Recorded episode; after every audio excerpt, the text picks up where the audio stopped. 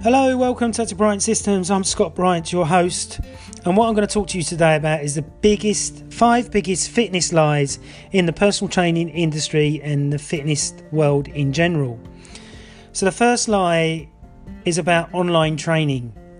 Now, online coaching, if you were coaching somebody for diet and lifestyle without having to exercise them, would definitely work. I've just heard a podcast where a guy is saying 95% of workouts online are brilliant. Now, this is nonsense. If you're not palpating, touching, seeing, and breathing with that client, you can't really give them a good program. So, really, what you're doing, you're bastardizing yourself and making yourself look bad. But it'll be a difference if you had a client that you was working with and they went away for three weeks and they still wanted you to train them online, then maybe that would work because you've been with that client, you know what their problems are, so you can talk them through what they're doing. But when I surveyed my clients and said, How many of you would like an online program? they all said no. Said, I spend too much time online when I'm at work because I'm on the computer all day. Uh, and I'm on my phone all day as well. So I want a break from that. That's why I come to see you in the gym, Scott. So I've got over 20 years of experience. So I'm only talking from my own experience. If you think differently, then please comment and please send me an email. So online pro- online programs I don't think works. Online coaching works with diet, lifestyle, and uh, lab testing and stuff like that. Uh, so the next fitness line number two is you need more tools in your toolbox. You don't need more tools in your toolbox.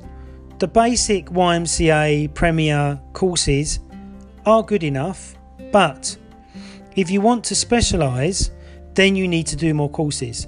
So I'm a spe- specialized CHEK practitioner which I qualified in 2012 and started studying the CHEK system in 2003. So that's a lot of lot of work I've done, and I've studied every course that Paul has brought out. But sometimes when you do the courses, you may not make a return on your investment. Lucky enough for me, every course that I've done, I've always made the money back. So really think about that. And you've got to think about is this course going to be good for me for the next 20 years? Is it highly recognised? Do people want this sort of knowledge that I've got? So these are the things that you really need to think about before you're doing a course. So in my mentoring program, I recommend the trainers that I work with to read as many books as they can and if they feel that their knowledge is low or lacking, then maybe do one course a year. You don't need to do a course, you know, I've met other CHEK practitioners and they're doing a course every couple of months. And then they're not using the information fully or uh, being able to understand the information fully because they're jumping from course to course. So it's really important that you stick to the one program and the one philosophy. And that's what I did with the CHEK system and went through the whole lot until I done my shaman course, which was two years after finishing the CHEK practitioner work. So I hope that gives you an insight on tools in your toolbox. And I've got hundreds of tools in my toolbox.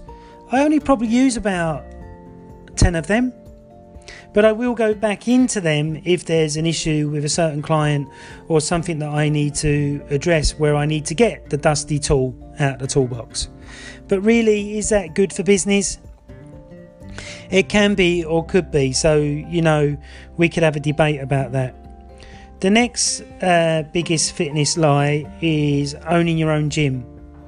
Now, there's a multitude of gyms in London where I am and up and down the country where you can pay a rent, you pay your rent, you do your training, you go home. A lot less stress, a lot less chance of you going bankrupt, and a much easier way to work. If you own your own facility, it's a good dream, but you will have tax, national insurance, business rates, uh, marketing fees, and then getting people in the door on a regular basis. and all the trainers are trying to go, Oh, I can help you with this, oh, I can help you with that. But the first thing I look at is what is your experience? How many gyms have you opened up and made successful? And not when I search, Where's your gym? Oh, I've sold it, which is bullshit. So, really remember this there's lots and lots of people in the fitness industry lying and bullshitting to you to get your money. So, be very, very careful.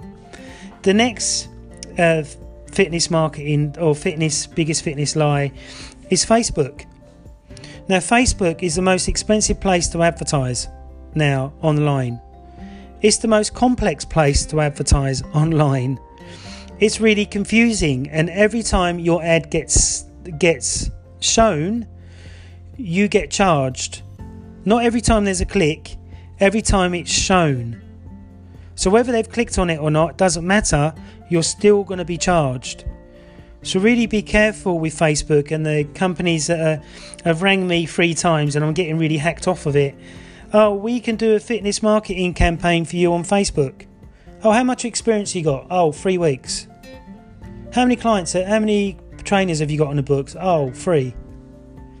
So, them type of people I don't want to work with. I want to work with people with huge amounts of experience that can back up their claims of how many clients and leads they've got for their new trainer, provided they're charging more than £80 an hour.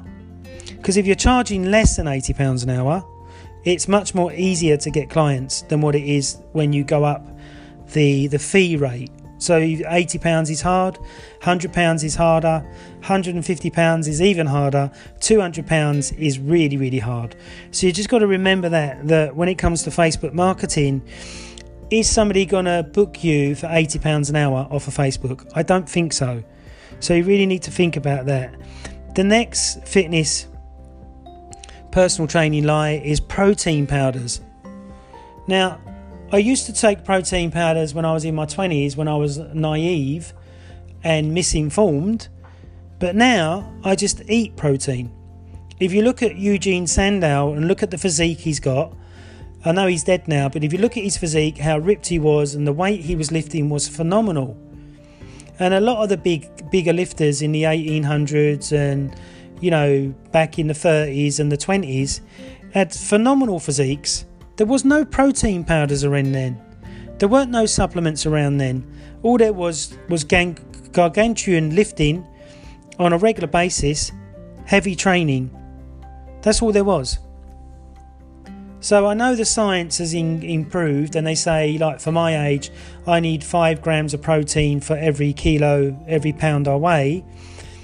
Uh, but I've still seen good growth. I've still seen good strength just through eating regular food when I'm hungry. As long as your digestion is working really well and your body's utilizing all the vitamins and minerals out of your food and the protein if you're chewing your food 30 times, I can't see the need for protein supplements. But obviously, the companies are in business to make money, so they will uh, dupe you into buying protein powders. So that's my little rant on the five biggest fitness personal trainer lies online training, courses, your own gym, Facebook, and protein powders. Hope you've enjoyed this uh, podcast. Please leave a, a, message or send me a message to my website. If you'd like to buy my book, uh, holistic health for proper geezers, classy ladies, get the body and fitness you want. You can buy it on Apple, you can buy it on iTunes, you can buy it on Audible, or you can buy it on Amazon. So thank you very much for listening me, to me today. Uh, if you're going to send me a message, make sure you put in the message the five biggest fitness lies and we can have a chat about it. Thanks very much. Bye bye.